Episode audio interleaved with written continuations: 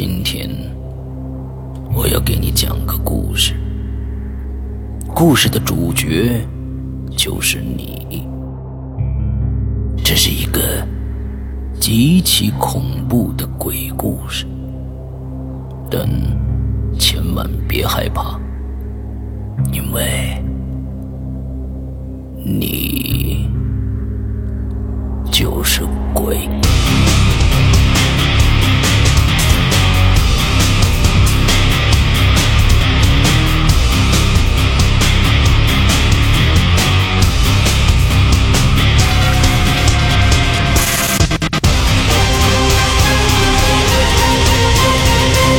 你现在收听到的是《鬼影在人间》。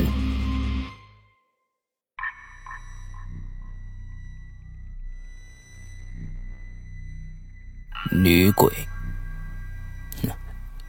女鬼，大家怎么对女鬼都这么感兴趣呢？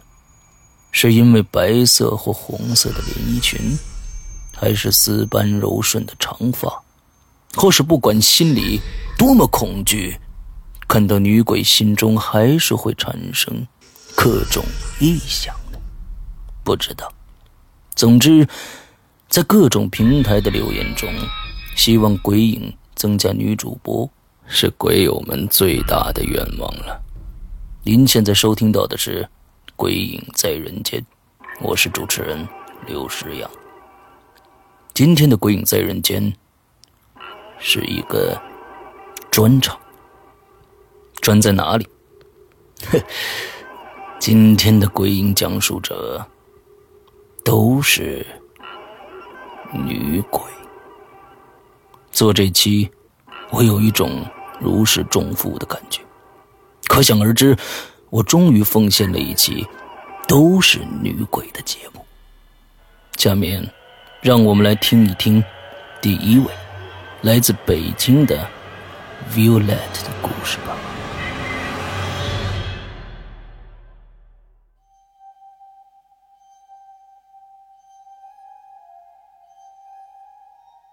我是 Violet，来自北京。清明节后的一个周末，北京的天气很好。我和好友晨曦约好了一起去故宫游玩。我向来是一个热爱灵异事件的人，游玩间把自己知道的有关故宫的灵异事件几乎一件不差的讲给了晨曦。他只是听着，并没有发表任何言论。走到出口不远的地方，已经是黄昏了。广播里播着关门的时间，提醒游客要尽快离开。我和晨曦决定坐在出口附近的椅子上休息一下，就离开故宫。黄昏的故宫有特别多的乌鸦，夕阳映照着红色的高墙，掠过一片片黑影。晨曦突然说：“你说这世界上真有这些东西吗？”啊？我先是愣了一下，因为晨曦不是一个爱讲这种事情的人。随即说道：“你说鬼吗？我想肯定有吧，只是我还没有遇到过。我前几天遇到了。”晨曦一脸正经地说。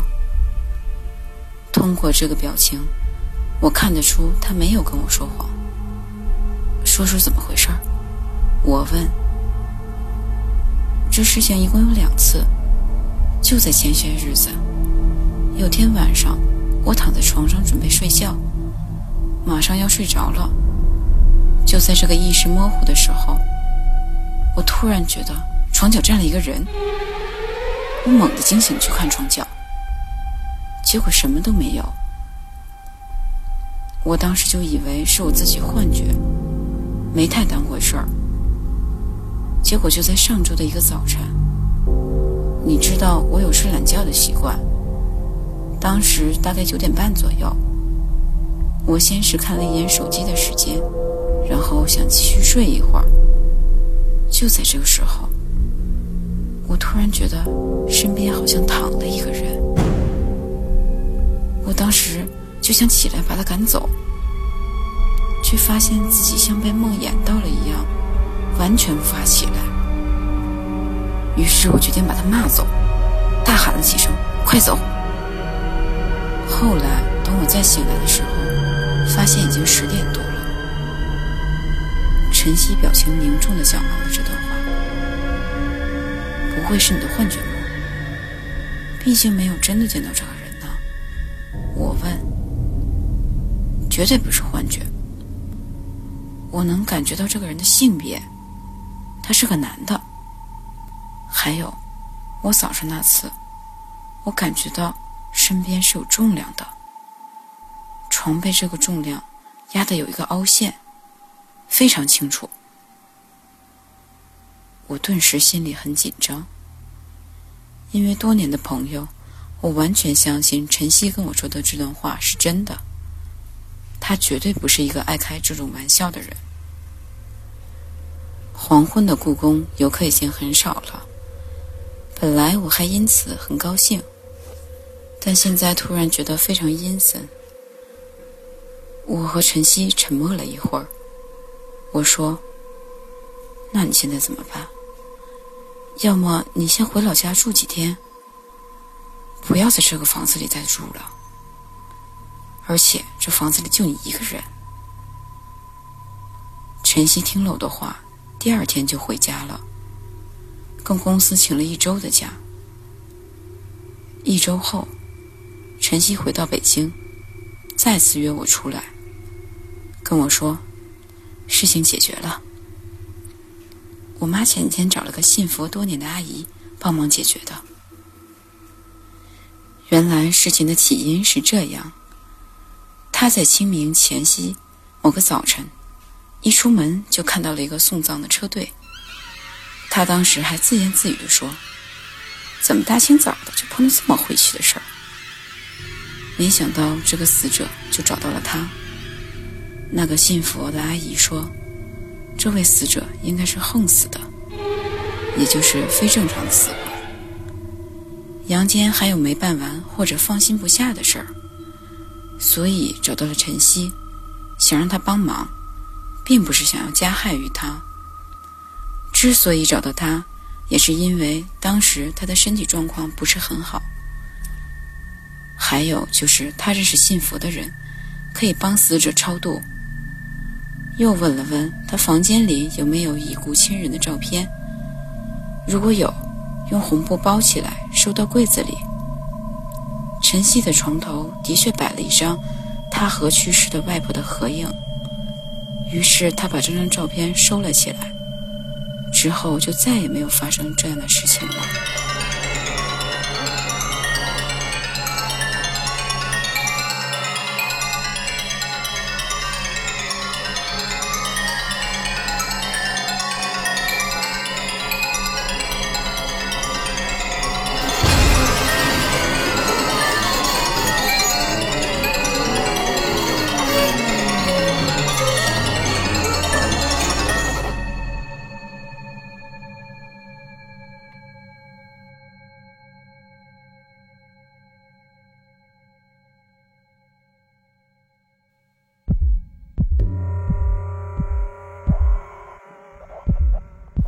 接下来的讲述者来自新疆，他的名字叫小雨。他跟我说，他身边有很多灵异的事情发生，希望有机会可以讲给大家听。那么，让我们听听今天他要给大家讲一个什么故事吧。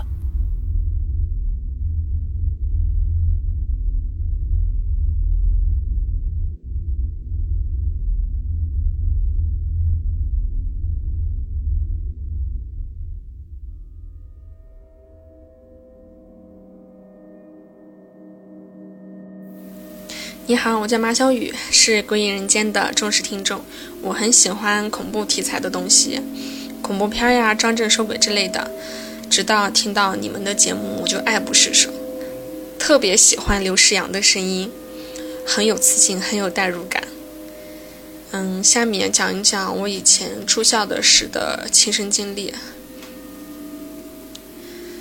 那一年，我第一次住校，被安排到女生宿舍的。幺零四，我打开门观察着这个宿舍，发现这个宿舍的墙面很新，很干净。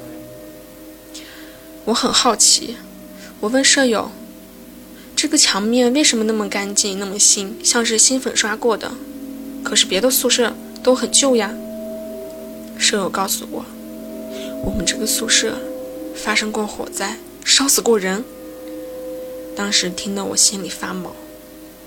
我说：“宿舍嘛，学校嘛，哪没发生过什么灵异的事件？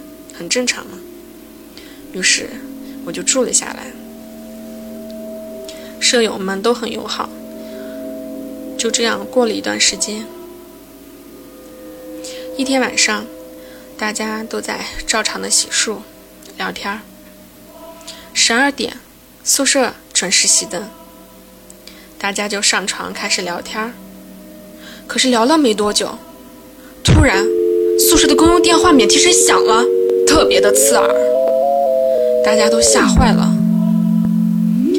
在宿舍，我的胆子最大，于是我下床把免提声摁掉了，站了一会儿，觉得背后一阵发凉，阴森森的。于是我转身给大家说：“没关系，睡吧。”可能是电话电话线老化了吧，短路了，睡吧睡吧，没事儿。就这样，大家两个人挤在一张床上睡了。第二天晚上，大家还是照常的洗漱，完了以后，大家说睡不着呀，玩游戏吧。我说好啊，玩牌吧。我们把牌拿出来，都挤到我的床上开始玩牌。惩罚的条件就是撕纸条，谁输了贴在谁的脸上，贴在哪儿都行。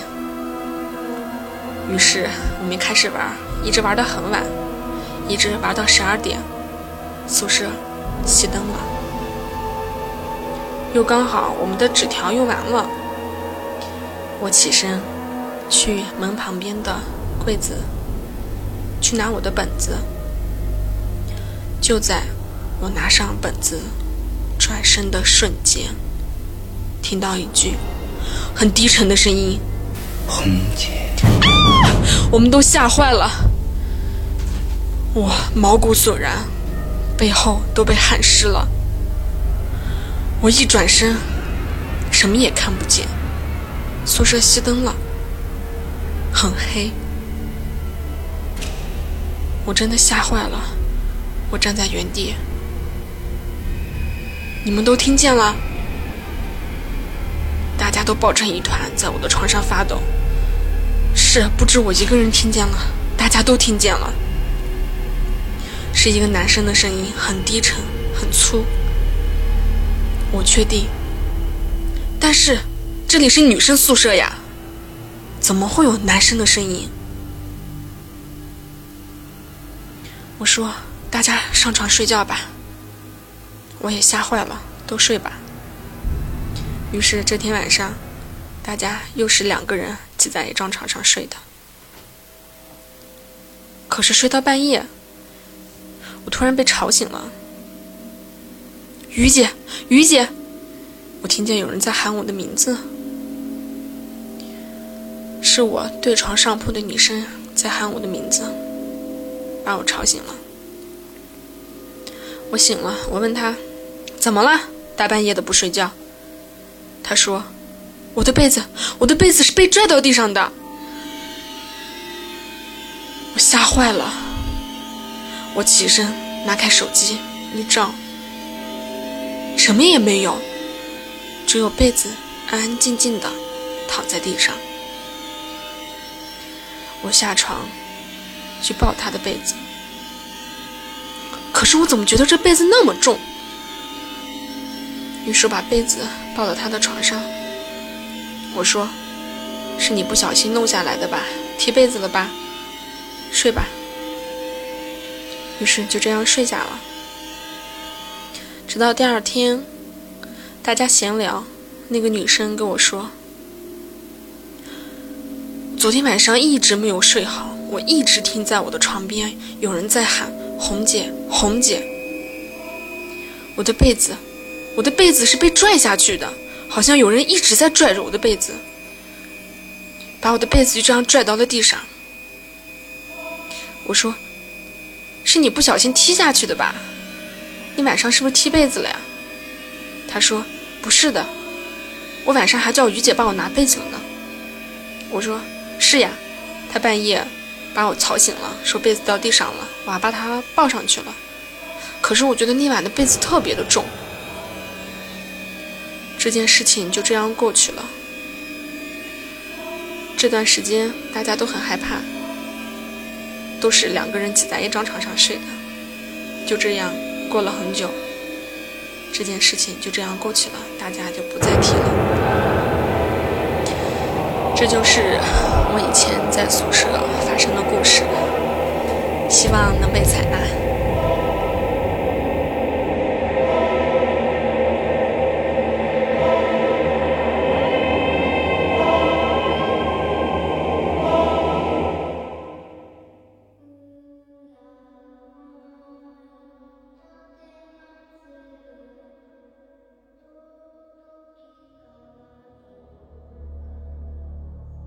女生宿舍的鬼故事一向吸引人。接下来的这位鬼影讲述者要告诉我们的故事，也是发生在女生宿舍的。不过，他住的宿舍有些特殊，因为他的学校是警校，而且环绕着警校的就是监狱。让我们欢迎来自黑龙江的。青椒。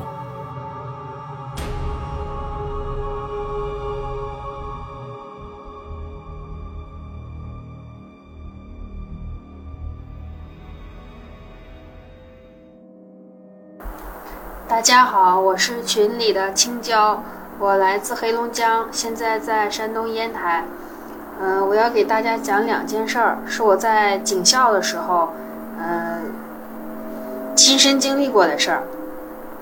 第一件事儿就是大一的时候，我们住在八个人的寝室，然后呃半夜我上铺一个女孩起来上厕所，因为我们那个厕所就是比较古老的那种，呃寝室头是卫生间，然后倒数第二个门是就是洗脸池，然后有有大镜子，然后我们因为我们这个寝室呢。每天晚上就是就寝之前，有学生会查寝，然后必须把那个呃洗脸洗脸的那个屋子打扫干净，不允许挂任何东西。因为警校管理的比较严格，所以说不允许在那个洗脸的那个那个屋子里面挂衣服呀、毛巾呐，所有东西都必须要清空，不允许有东西的。然后他半夜去上厕所，因为我们走廊是声控灯嘛，他打开门以后声控灯就亮了。然后他就上厕所，因为我们其实大家都有一个习惯，就是走到洗手间、走到那个那个洗脸池那屋，都习惯往里面看一眼，然后再去上洗手间。然后那天他也是，嗯，上洗手间，然后看了一眼，蹲着上厕所，后来又回来，回来的时候又看了一眼。其实当时后来他跟我说的时候啊，当时他没觉得什么，因为他在看一眼的时候。发现那个窗户那儿站了一个人，窗子那儿，因为门对着是一个窗户嘛，窗子那儿站了个人。因为我们外面都是监狱，呃，周围都是监狱嘛，有探照灯，所以说灯火通明是亮的。呃，他看见一个人在那站着，但是看不见脖子，因为是长头发把脖子这儿盖住了，所以说他只能看见是一个人形在那个窗台前站着。嗯，他也没当回事儿，回来的时候也没当回事儿。后来进了寝室以后，嗯，觉得害怕了。嗯，第二天跟我们说，吓得他一宿没睡好觉。呃，因为我们警校是不允许女生留长发的，我们女生都是剪那种五号头。呃，我们是不允许超过耳朵的，就是包括鬓角都不允许超过耳朵。男生都是那种就是毛寸。是不能有长头发的，但是他在门口看见的那个人影是看不见脖子的，因为头发就是盖住了整个后面披肩发嘛，看不见脖子。所以说从那件事情以后，我们就特别害怕，晚上上厕所的时候，都会找同寝室的人陪着一起去洗手间，都不敢自己自己去了。然后这个习惯一直持续到，呃，到大三我们换到二十个人的大寝的时候，然后因为换到二十个人大寝，以前八个人的那个小寝室的人就被打乱了，就不在一个寝室了，所以说也没有就是找别人陪着去上卫生间的习惯，但偶尔也会有。嗯，这个是这件事儿呢，是有一天晚上我半夜上厕所，因为我们九点半查完寝以后要熄灯嘛。熄灯就不允许打电话什么的，我们学校也不允许带手机。呃，寝室门口有一个电话，就在寝室屋里面有一个电话。如果你想偷着打电话的话呢，呃，就在学生会查完寝十点钟以后，呃，偷偷的把这个电话拿到寝室门外面，然后不能影响寝室人休息啊。有一天晚上，我也是起来上厕所，具体是几点我不知道，反正寝室都都特别安静，没有声了。然后我我迷迷糊糊的起来去上厕所，呃，开开寝室门，嗯，以后，然后就往卫生间走，还是嘛，最里面那个是卫生间，然后倒数第二个是那个洗脸池子的那个大的那个屋。我走到洗脸池子旁边的那个寝室，就是临挨着洗脸屋边上有一个寝室嘛。我看见一个女孩蹲在地下打电话，穿着一个就是白色的那种吊带裙子，她是蹲在地上，那个电话呢就放在她脚边儿。那个我我从他身边过的时候看了一眼，那个电话上面那个红灯是亮着的，但是就听见他嗯在那有听见他说什么，能听见他嗡在那有声，然后我也没当回事儿，没当回事儿，然后过去了，过去了，回来的时候也没当回事儿，我就睡觉嘛，睡得迷迷糊糊的，谁也没也没想那些事儿，嗯，也是回了寝室以后躺在床上，我觉得不大对劲儿。因为那个没看见这个女孩的脸，她是整个把头低下去，就是整个头发全都挡住脸，是那种就是小姐式，我们说那种小姐就是五四运动头，那个女孩头发特别长的那种，就有点像五四运运动那个时候那种女生梳的头发。我当时才反应过来，因为还是那句话，我们学校是不允许有。有有有鬓角超过耳朵的，所以说绝对不可能有这么长头发的人在在学校里面待着。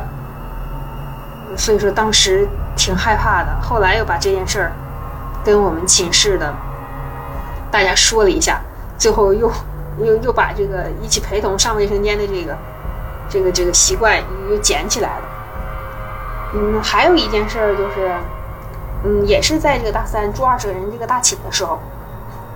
我一连三天，用老人的话说吧，就是睡觉眼着了，就是清醒的，但是浑身就是不能动。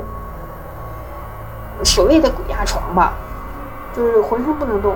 我就因为我们那个寝室二十个人嘛，嗯，有两张床是并在一起的，就像那种双人床，都上下铺嘛，然后并在一起的。我是睡的那种，呃，两张床并在一起，旁边有一个同学在那边。嗯，半夜我就觉得，哎，好像感觉有人挤我，就撞我，我就觉得不对劲儿，就我就睁开眼睛，我想回头看，但是浑身动不了，也不你不能动，你喊的声音，我就想喊我旁边那个小姑娘，我就喊她，我说小乔小乔，但是我喊是声音特别大声，但是她就声音出来特别小，而且她也没有反应，我自己也也感觉这个声音怎么像蚊子似的。然后我就挺害怕的，我就使劲闭着眼睛，我也不吱声。后来突然一下感觉床一晃，哎就好了。然后我回头一看，他离得我老远，他在他床那头，我在我床这边，中间隔老大个空，根本就没有人。哎，我就挺害怕的，但是不敢跟寝室的说呀，因为我说话，我我胆子也也是比较大。第二天就忘了这事儿了。然后第二天晚上还是一种情况。也是，就感觉有人旁边有人拿胳膊撞我，然后拽我背，就往这边拽，我就醒了，睁开眼睛，就还是动不了。我能听见我旁边那个女孩打呼噜的声音，呼呼的，但是还是我就是动不了。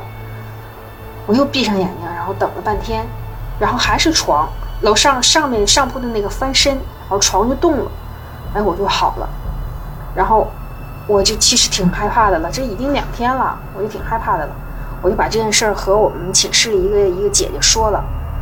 他这人其实挺邪乎的，用我们同时同学说的话，他这人挺邪乎的，你知道吧？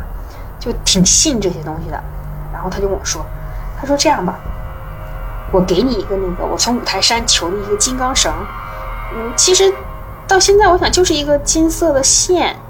他说这是我从五台山求的金刚绳。”你戴上，他就给我系到脖子上了。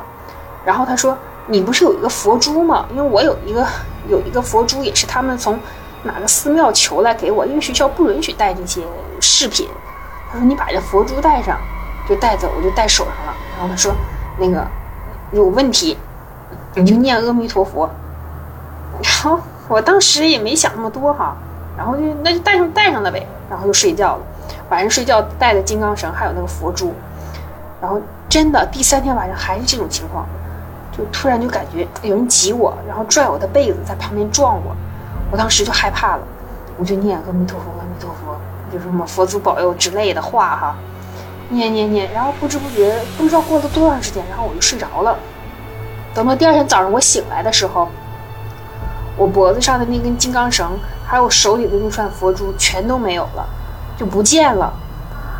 然后我们，因为我们寝室是警校嘛，所以说打扫卫生都是特别彻底的，而且我们寝室是不允许摆摆其他东西，就和部队是完全一样的，就一眼都能看到这个寝室的那头，从床上床下都能看见。我们在打扫卫生的时候，也我也没有发现我那根金那根金刚绳和那个佛珠，从此以后就就这两样东西就在寝室里失踪了，就不翼而飞了。然后从那以后，我也再没有就是类碰见过类似的这种情况。后来听那个老生说，说我们那个寝室楼以前就是有那个老学员在这边嗯上吊自杀过，就是在三楼，因为我们住的是四楼嘛，就是在三楼有那个女生从那个厕所的那个管子那儿上吊自杀。所以说这个楼其实挺邪乎的，嗯，大家那个上卫生间的时候都互相陪着。我们也是到最后一年才听说过这样的事儿。好啦，说完了。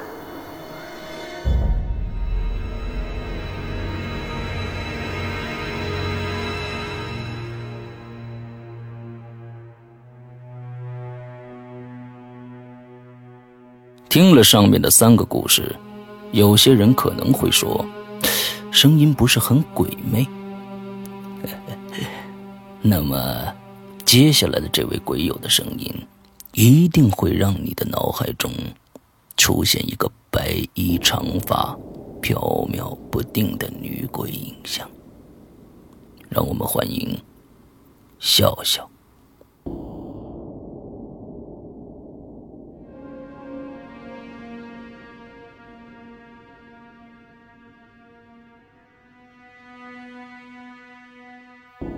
以前打电话。号码不像现在用手一个一个的按键，以前啊都是用手指插进一个有洞的圆盘里，用手来拨号。话说从前的从前，我家的电话号码是四四四四四四四。常常会有奇怪的电话打进来。某天午夜十二点的时候，电话响了，我拿起听筒，电话那头传来凄惨的声音，他说着：“请问这里是四四四四四四四吗？”可不可以帮我打幺幺零报警呢？我好惨啊！我说，你你你去找别人帮你，不要来找我。那个人说，我只能打电话到四四四四四四四。我没办法打给别人，我吓得快死了，赶紧挂上了电话，只能打到四四四四四四四。难道是鬼？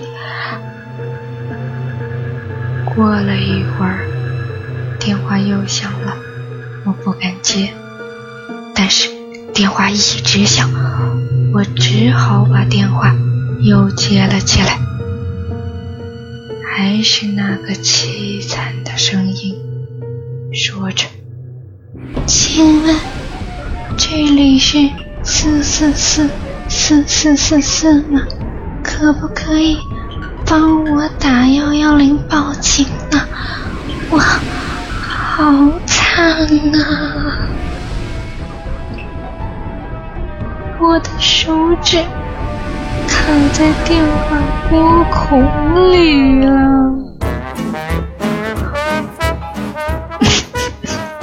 绷不住了，这是一个笑话，嗯，俗称是黑蛋子。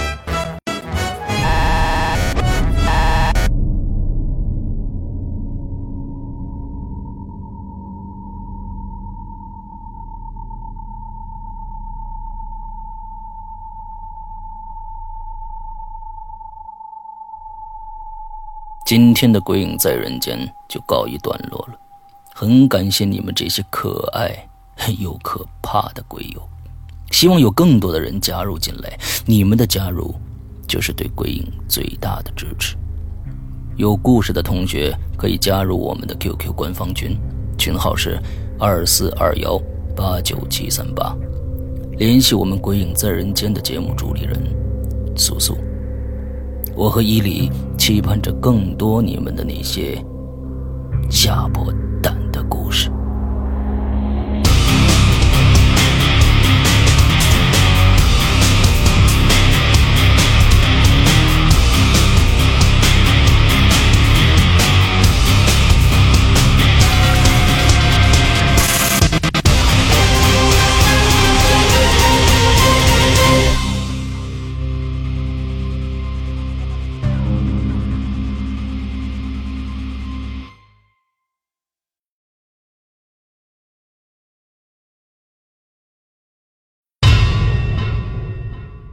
各位听众，大家好，欢迎收听影留言，我是主播刘世阳。嗯，今天呢，伊里没来啊，今伊里在外地，嗯，就我一个人。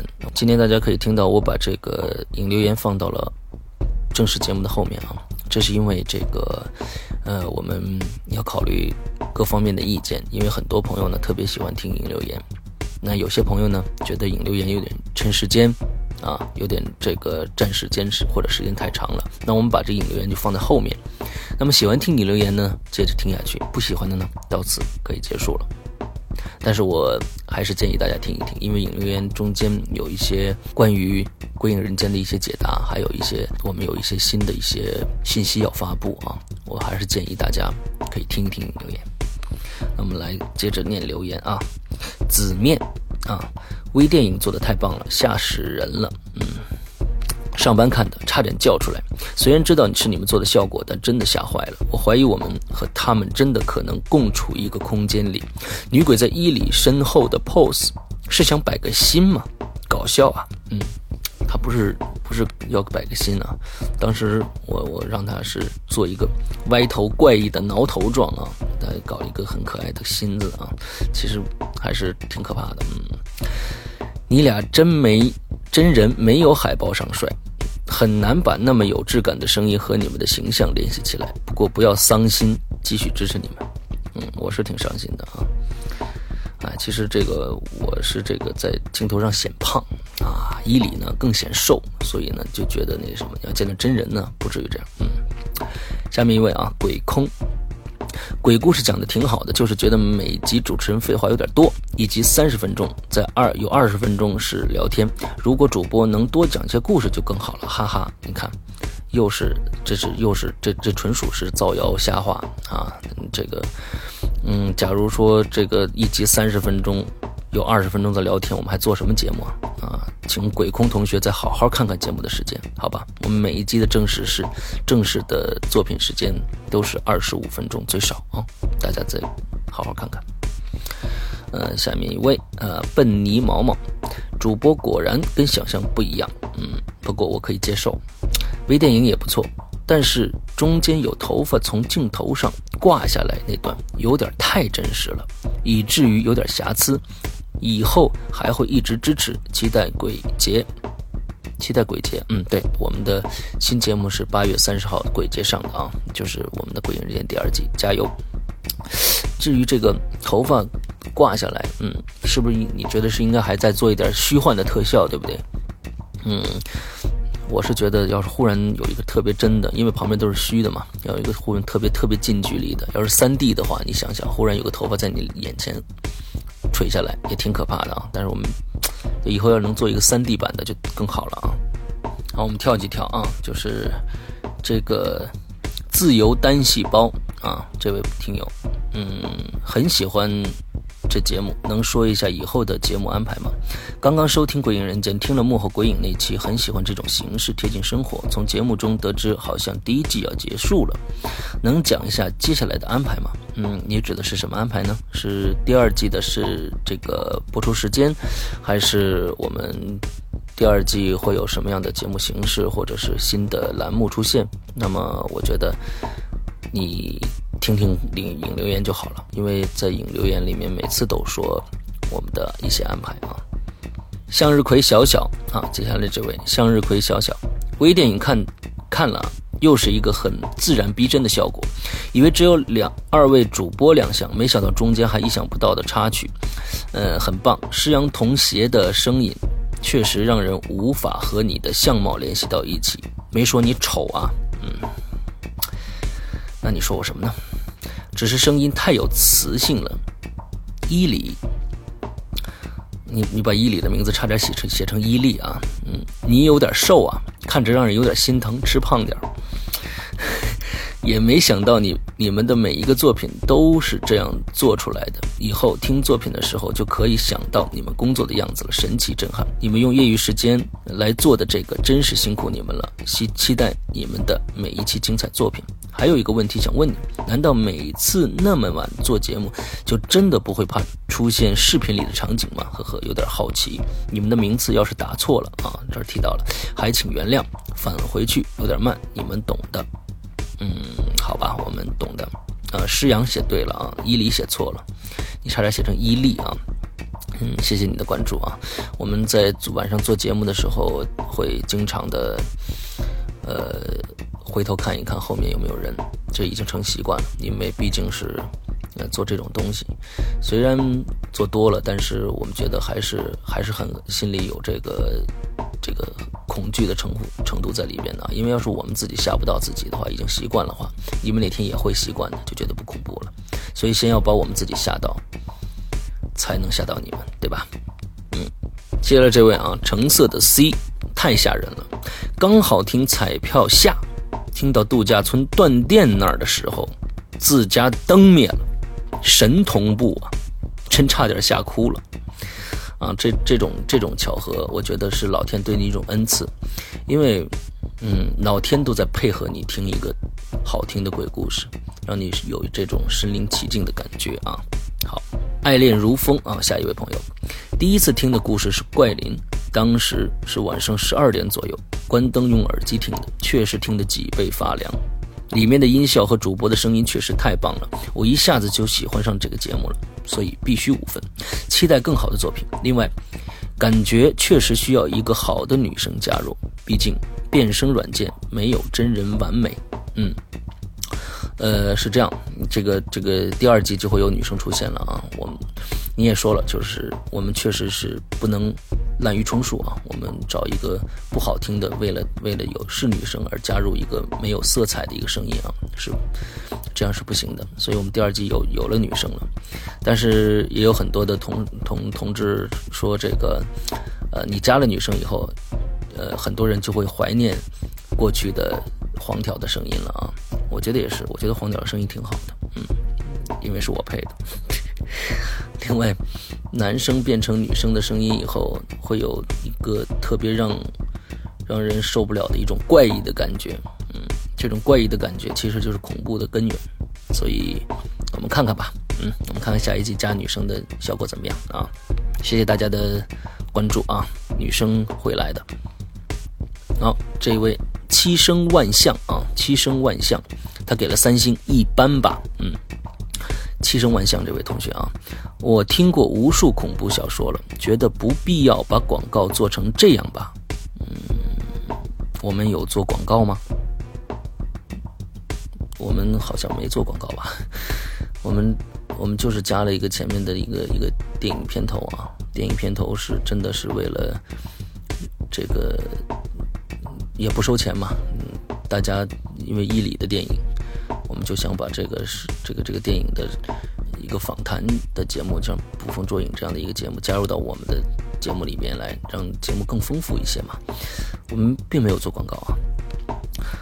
大家都知道，每个小说都是用了心做的，嗯，言论自有人去评定，同时也给大家一个评论自由的空间。节目是节目，个人觉得分开比较好。可以把故事和节目结合，在情结构和情节上多做文章。啊，等一下，我等一下，我再理解一下这句话。节目是节目，个人觉得分开比较好，是把什么分开呢？就是把你你你你说的是引流言对不对？啊，那你看我今天就把它放到后面了嘛，嗯，就没打扰你听前面的节目嘛，对吧？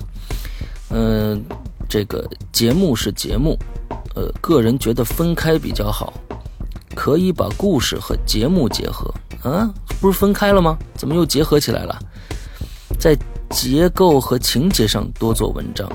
中国不缺技术，说些比较不错的节目吧。啊，我给做一下广告啊，这才叫广告呢啊！七响万呃，七声万象，这叫广告。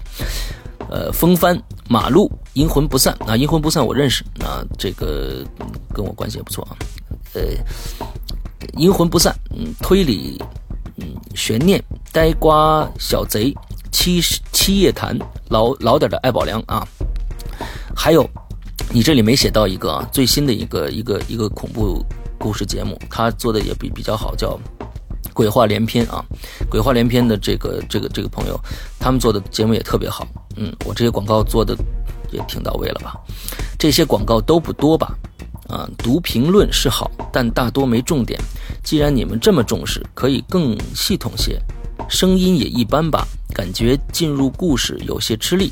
最后感觉主织呃主播素质不太高，脏话都出来了。以上代表个人观点。OK，那个最后这一点，我我我我们向我要向大家表示一个歉意啊，我们以后肯定会注意的。就是说这个脏话啊，没办法，北京人。他就是顺口就就就说出来了，嗯，我觉得，当时我也准，当时我在做这个这个幕后鬼影的时候呢，我在想，我说要不要像国外节目那样啊，就是一出脏话就滴一声，就滴一声啊，然后最后滴的太多了。大家觉得就没法听了，你知道吧？所以我就去掉了，干脆去掉了，看看大家反应。那么既然大家有有这样的反应，那好，以后我就这个什么了，我我们俩尽量注意啊。那有有这样话出来，我们就赶紧删掉，我们就不要了，我们再重来啊。谢谢这位七生万象啊，虽然。没有理解你节目是节目，个人觉得分开比较好，可以把故事和节目结合这句话啊。但是我还是很感谢，我也替你觉，替你这个觉得不错的这个节目啊，我都做了一些一些广告，这些节目都是很好的，嗯，都是大家用了心做出来的啊。呃，另外你觉得声音代入感不强的话，那以后我们多加练习。好，那我们下一位，下面这位 Y Y 三零三啊。他问了一个问问了我们两个一下啊，施阳和伊里在工作室里是看到女鬼了吗？看到了，你你再好好看一看啊，就是那个我们俩一一进去以后，伊里朝着我那个工作台走，完了之后那个椅子上坐了一个红衣女鬼啊，你再可以再仔细看一看。接下来一位走路去火星，我天，走路去火星这个远了去了啊！国内高品质有声恐怖小说。至今为止，我认为最棒的没有之一。它的标题是这样啊，完之后看标题感觉我像托嗯，你看就就是就是像你们这些人啊，我读了你们的留言之后呢，完了像前面那个七生万象那个那个那个同学就觉得我是在做广告啊，这样不好。嗯，你让人觉得有误解的，嗯，哈哈哈，那是因为你们的确做得很棒，嗯，不要再夸我们了，苦等你们的更新，好比当时看美剧《越狱》在国内能有，呃。咱们这标点符号加一下啊！苦等你们的更新，好比当时看美剧《越狱》。逗号，嗯，在国内能有这么出色的用心制作，足够给二位哥一个满分了。希望继续加油。作为你们忠实粉丝，我会一直支持下去。也希望不要有过多的压力，有困难可以在节目中，呃，给我们大家分担一下。我想广大听众一定会为你们排忧解难的。哎呦，太谢谢你了啊！这个对我们最大的支持啊！就是把我们捧上天了，嗯，这是我们感觉像在做广告啊。其实怎么做广告？广告要广而告之嘛。我们只是在我们自己节目里听不到，我们节目也听不到这个广告，所以广告这个这句话不成立。嗯，我再说给七声万象这句这个这个同学啊，这个我很讨厌广告这两个词啊。我们并没有做广告，我们只是在跟听众一个有一个互动的一个环节啊。你的理解是你的理解啊，但是我的理解就是我在跟听众们做一个互动啊，希望你理解，好吧？七声万象，我怎么又说到你了？嗯，你看，就是这样，我都有一些留言我念不下去了，因为都是写太喜欢节目了，你们太好了，这个我只能挑一些骂我们的，你说你知道吧？骂我们的有点少，嗯，我找找啊，嗯，所以这个。那这有一个说我错误的啊，那 artist 玉林啊，之前因为有事没能听，今天终于有更新了。上回主播把我名字念错了，是玉林，不是鱼林啊，哈哈，每期都不错过。我想要是主播两个演一部微电影就好了。那你查的功课太多了啊，玉林同学，这个我们第一部。这个微电影已经出了啊，你可以赶紧去更新一下啊，赶紧看一下啊。这个嗯，实在对不起，因为什么为为什么呢？把你的名字念错了呢？因为我的大学同学有一位就叫玉林的，但是呢，大家都叫他于林，所以我看了这两个字儿以后就直接念成这样了啊，实在不好意思，实在不好意思，玉林啊，玉林同学，Austin 玉林啊，OK。下面这个拐爱者啊。二位主播辛苦了，谢谢你们给我们这些喜欢午夜刺激的人提供了这么好的细粮啊！这个这两个字写的特别好啊，细粮，真的谢谢二位。我现在最关心的是 App 什么时候能出，急死我了，哈哈！号召响应，我中午用本子写出了我的经历，发到了刘主播的 email 里，呃，也不知道有没有看到。我希望把这个故事制作一下，发在鬼火集里，哈哈。我看到你的你的信了，嗯，我们现在呢，先说一下这个 app 的事儿啊。app 我们在做，我们在做，我们想做一个比较好的东西，因为我是一个比较完美主义者，想做的尽量的别出什么大问题啊，做的让大家能能够接受啊。这个这个 app，嗯，应该是在八月中旬到八月底之间就会推出了，大家再耐心的等一下。另外一个就是谢谢这位。呃，这个关爱者的这个号召啊，在最近我们就会推出一个新的一个一个互动的一个节目，嗯，名字叫《鬼影重重》啊，《鬼影重重》，大家喜欢写文字的朋友就有福了。到时候呢，我会在应该会在下一期的引留言里，我公布这个《鬼影重重》的这这个节目的互动方式啊，很好玩的一个节目。从下个星期呢，争取这一期节目就能上了。啊，希望大家期待一下啊，在这里鬼影重重，大家期待一下。好，下一位听友啊，这这一位听友的我必须念啊，因为苏苏的啊，苏苏的，嗯，latte 苏啊，latte 苏，嗯，激动激动，终于听到大家的故事制制作成节目播出，真的很真实丰富。这样的互动形式，相信也是特殊的方法，拉近我们听友间的距离，同时又能感受到新鲜的故事情节。再给咱们 QQ 群打个广告啊！这是我们的广告啊，这是真广告啊！鬼友集结地，大家踊跃加入吧！鬼影人间官方群二四二幺八九七三八二四二幺八九七三八啊！大家加入我们的官方群，有很多同同学已经应该听到了《鬼影在人间》了。我在这儿再给大家解释一下，《鬼影在人间》呢，就是呃，大家来讲身边的灵异故事。之后，你们只用说就好了，用身边的不管什么录音器材，手机也好，你们有话筒也好，耳麦也好，都可以，任何的录音录音设备都可以把它录下来，音质不要求，只要你们用讲述者的讲身份。你讲给同学听，讲给朋友听都可以，这种方式讲出来就好了。之后呢，我来加音效，我来做做效果，放在这个《鬼影在人间》这个节目里面。我想把《鬼影在人间》做成一个大家共有的一个平台，不光是我们两个人的啊。这样子呢，大家的所有的自己身边的那种各种各样的故事啊，各种各样的奇遇啊，还有大家的声音，都能被更多的人去认识。啊，这是一个很好的机会，希望大家呢踊跃的参加。参加方式就是刚才我说的，参加我们的群之后呢，呃，跟苏苏联系，群里的苏苏联系，跟他报名之后呢，把最后你的录成的这个音频文件，不管是 MP3 也好，Wave 也好啊，呃，WMA 也好，啊，任何的音频格式都可以发给苏苏就好了。我在这里再次感谢参加《鬼影在人间》的这个同学。另外一个就是，只要你参加。鬼影在人间了，你就可以无偿的得到一个，呃，我们的鬼影在人间第一季的纪念册，啊，希望大家踊跃参加啊。接着这位叫 SharePoint 对吗？我说说的对吗？这个后面 P O Y N 我不知道该怎么发音啊。SharePoint 就暂时这样啊。看完了起床充电，结果本来在桌子上的传输线，莫名其妙的出现在洗衣机里。我问我妈，她还以为是我刚才起来过一次，但是我一直在听，哪儿起来过？我还以为多出了一个人，一周都没有敢听。那你跟我们的这个小云同学啊，在我们群里的小云同学遭遇的这个恐怖事件啊，是一样的，很像。他比你的还要恐怖，因为他真的看到有一个小女孩在他的大衣柜里待着，这是一个真实的事儿。呃，在我们下周的《鬼影在人间》的节目里边呢，就会你就会听到整个我采访小云的一个过程啊，大家期待一下，这是一个真实发生的，就在我们身边刚刚发生的一件事情啊。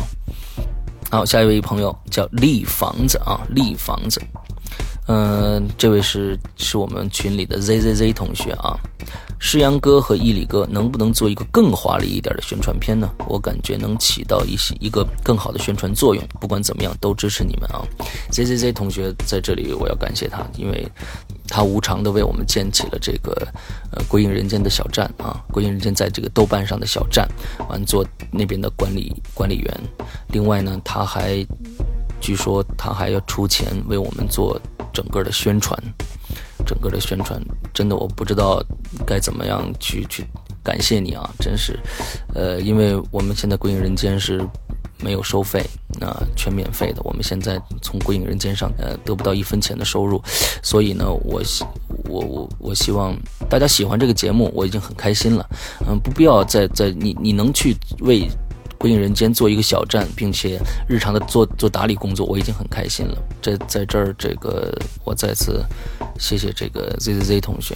我不知道该怎么打表达我现在的这种这种这种感觉啊！谢谢你喜喜欢我们的节目。那我觉得这个涉及到钱方面的事情呢，我觉得就就算了，因为大家呢，毕竟的钱都不是白来的。嗯，等我们鬼影人间真的有经济收入的时候呢，我们会呃有一些经费了啊，有一些经费了，我们就。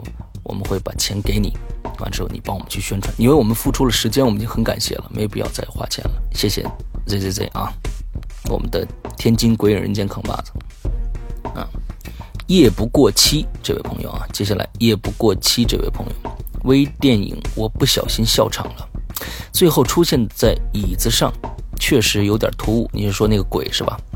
反而显得有点假，不如让伊里哥找个理由坐在电脑前，然后。诗阳哥站在边上，镜头越过伊里哥的右肩，对着电脑稍微偏下一点，然后女鬼从伊里哥腿上爬上来，嗯，逃跑。诗阳哥先出来，然后镜头对着那扇门，伊里哥跑一半摔倒，被拉进去，然后再黑灯。你这个想法太好了。你这个想法太好了。你这想法为为什么好呢？第一个是更恐怖了，这个电影。嗯，第二个呢，我们的淼淼呢，到最后呢，就不用这个，呃，做太多的这个爬呀什么这些动作了。而伊里呢，我又能把它整的呀，这个跳来跳去的。你看他要摔倒，首先啊，我就 NG 六十次。嗯，不过必须摔得好，自然。这样呢，伊里就能摔六十次。完了之后呢，还要被被别人拖走，完拖呢，再拖一百二十次。嗯，这样的伊里呢，就整个基本上就残了。这样我就比较高兴了。嗯，谢谢你的建议啊。我们下次拍的时候，我们争取把这些桥段都加进去。嗯，弄死他。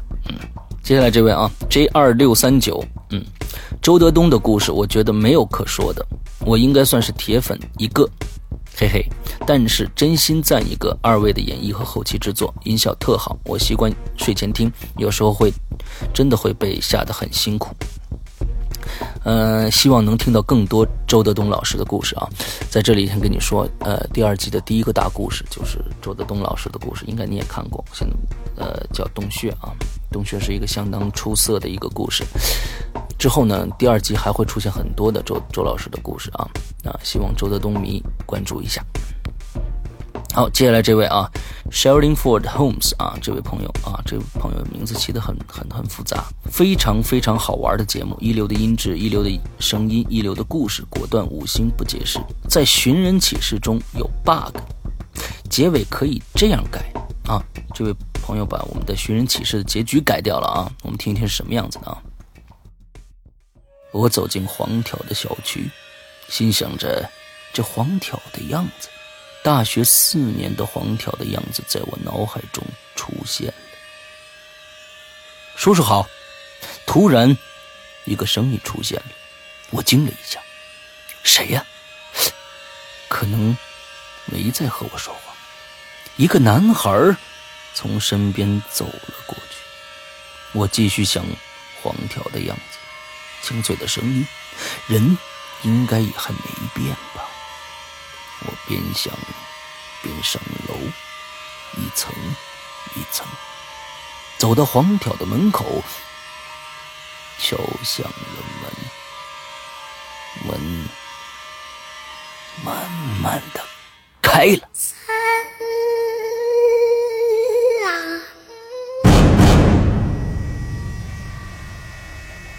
我慢慢倒下，眼前出现的是刚刚那个男孩的身后裤袋里的那只圆珠笔。啊，读完了啊！你的意思是说黄挑其实是那个小孩是吗？这样也挺有意思啊，这样也挺有意思。好，之后这位呢？上一期听过这个。我们引留言的同学一定还记得啊，上一次有一个黄条找我，我说我跟他去这个喝了点酒，完之后我觉得他挺无聊的啊，这次又来了。黄条留言者刘世阳，我们没有见过面，没有和你吃过饭，请速与那个地址联系。哎呀，这个这就这这这就困难了啊，这这还加。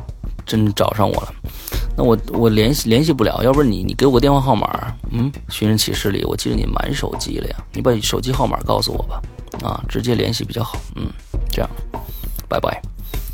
这个接下来这位啊，于承志啊，是不是这个这样的一个名字？我不知道。于承志，拼音，早就知道孙一礼是演员，百度了才知道茶馆里的小唐铁嘴是你演的，演的太棒了，太让人讨厌了。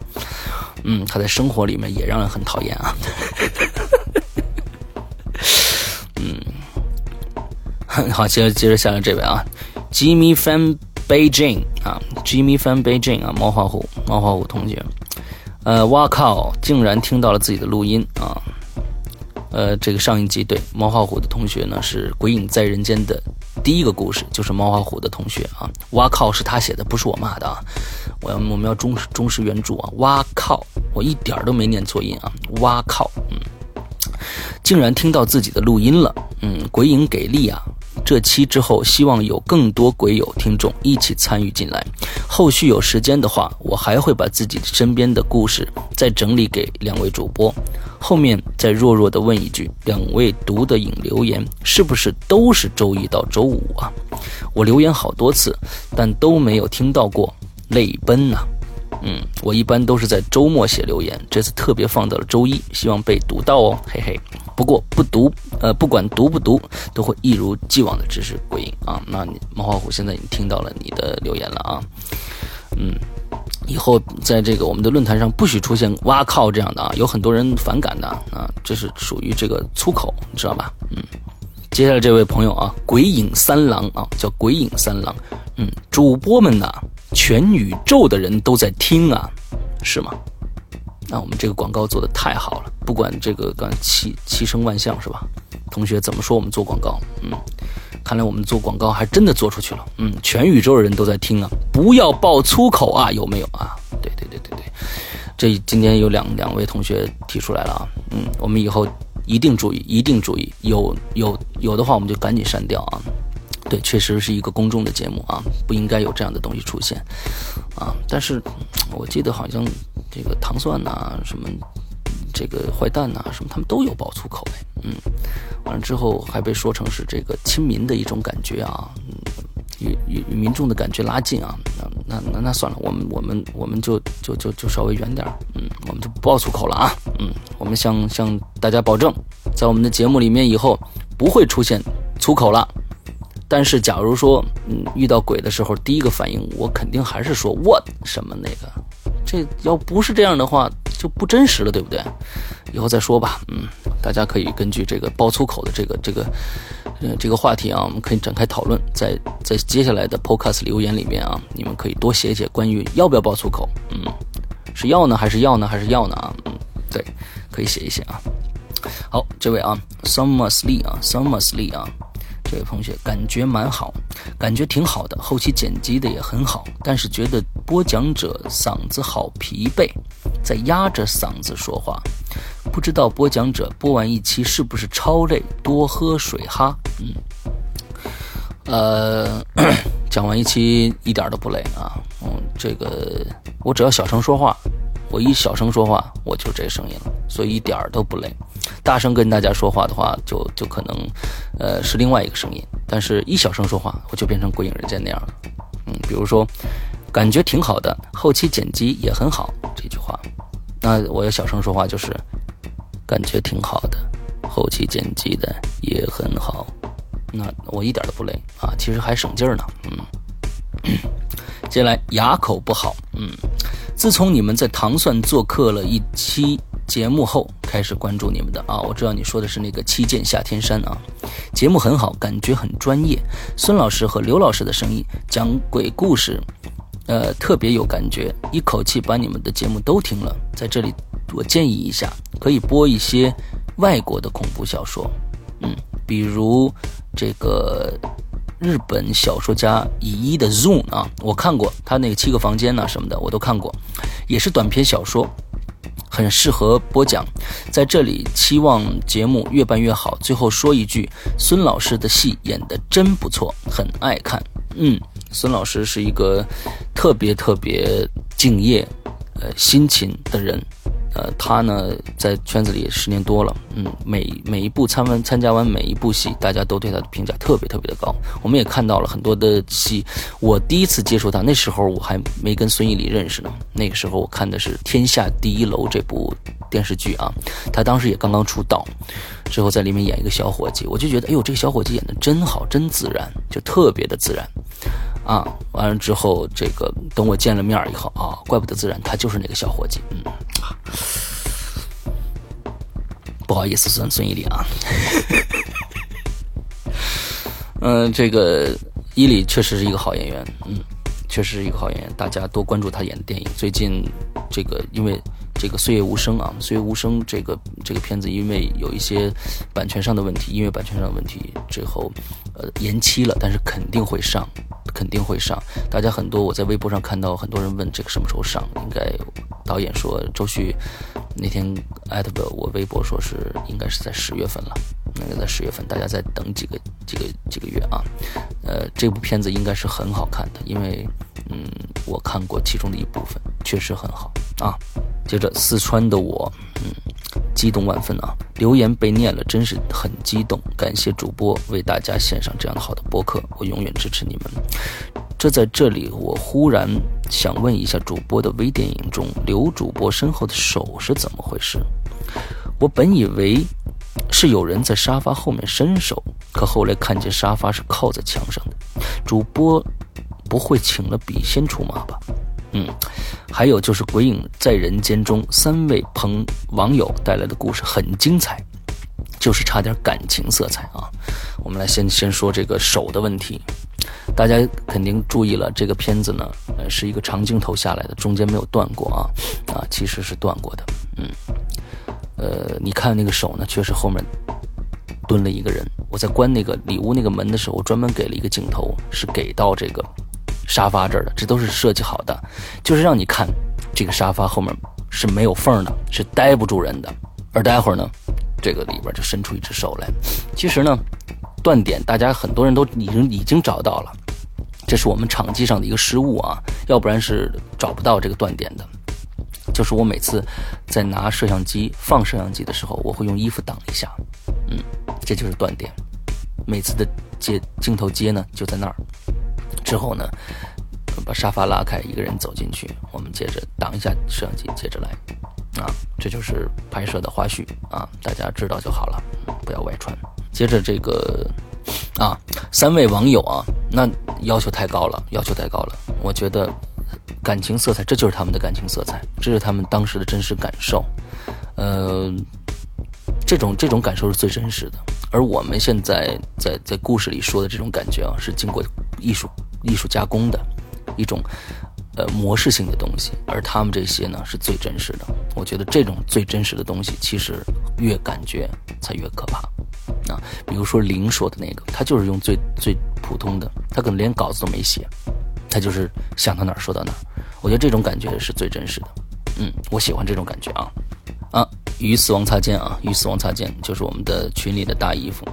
Y Y 抽奖，我大姨夫幸运的抽到了纪念册，我了个激动啊！嗯，但是下的时间坑爹啊，两个小时啊，不好意思，我那个是一点二 G 的一个纪念册啊，可能是网速不给力，但是好东西就是好东西，时间久算什么？嗯，憋着把纪念册看完，就是最后那施洋和威尔史密斯的合影，我那个激动啊！但是，但是一看括号里的两个字“蜡像”，我的心拔凉拔凉的啊！那是我是在，呃，洛杉矶星光大道的那个 图索夫人的这个蜡像馆里面，跟是威尔史密斯照的一张相啊，确实很真。但不仔细，你不不看介绍的话，绝对是就是真人来的啊。还有伊里有情过山楂树之恋，我看的时候咋没看到呢？呃，那个他说的山楂树之恋是。电视剧的《山楂树之恋》啊，不是这个电影的《山楂树之恋》。嗯，说了这么多，总的来说就是纪念册太棒了。我说，假如第二季完了，还会有纪念册吗？会有，会有。最后祝二位身体健康，福如东海，寿比南山。天哪，多老词儿啊！嘿嘿，会，我会永远支持《鬼影人间》啊！谢谢，谢谢，谢谢大姨夫啊！你是最忠实的听众之一啊。那个山，这个这个纪念册确实还不错啊。纪念册，我个人还是比较满意的。就是目前关注我微博的抽奖的人，你们怎么不联系我呢？我在这说一下啊，抽奖在这个星期一已经抽出来了，早上十二点已经抽出来了。结果现在联系我的只有五个人。哎呦，大家是真想要还是真想要还是真想要啊？啊，赶紧倒一倒那个《鬼影人间》的这个这个微博啊！我我发布了已经，一共二十个人，大家可以看一看，赶紧找找这个有没有自己中奖啊？嗯，那好，那今天的引流言就到此结束。在这里呢，呃，石阳还是。呃，请大家继续的支持《鬼影人间》，呃，继续的在 Podcast 上给我们留言评分啊，嗯，并且希望那些拿到纪念册的啊，拿到纪念册的，比如说大姨夫，拿到纪念册的呢，嗯，大家比如说别人想要的话，你完全可以发给他，因为就是个链接嘛，拿自己下载就好了。嗯，我希望这个东西能得到更多的传播啊，抽奖只是一个形式而已。嗯，希望大家都能看得到啊。那在这里，石阳再次谢谢大家。那么今天的影留言到此结束，拜拜。